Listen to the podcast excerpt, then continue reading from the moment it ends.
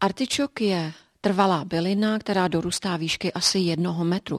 Připomíná nám bodlák a je také příbuzná ostropestřeci mariánskému, který se v našich končinách pěstuje.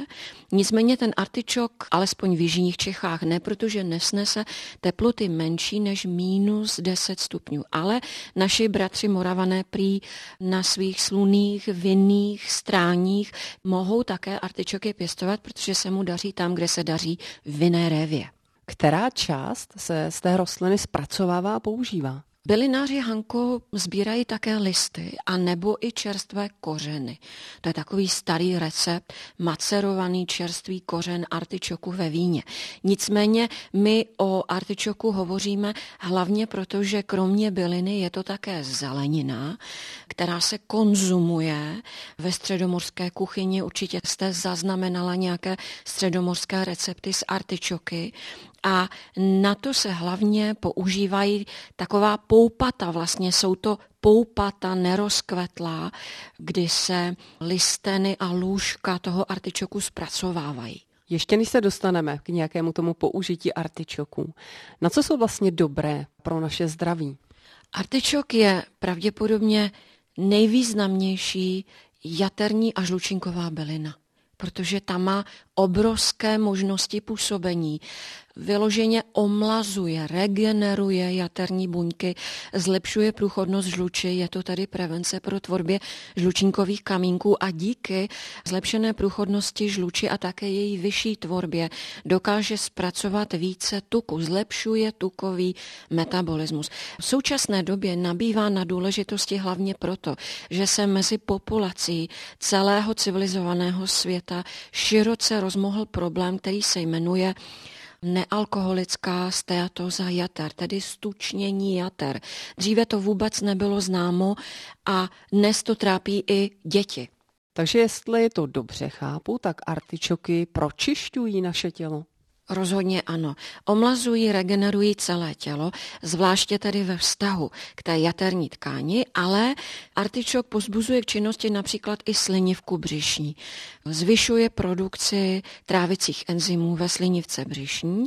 Kromě toho ale stabilizuje také hladinu cukru v krvi a snižuje, pokud má někdo vyšší hladinu cukru v krvi, je tedy také vhodným doplňkem stravy pro všechny diabety diabetiky.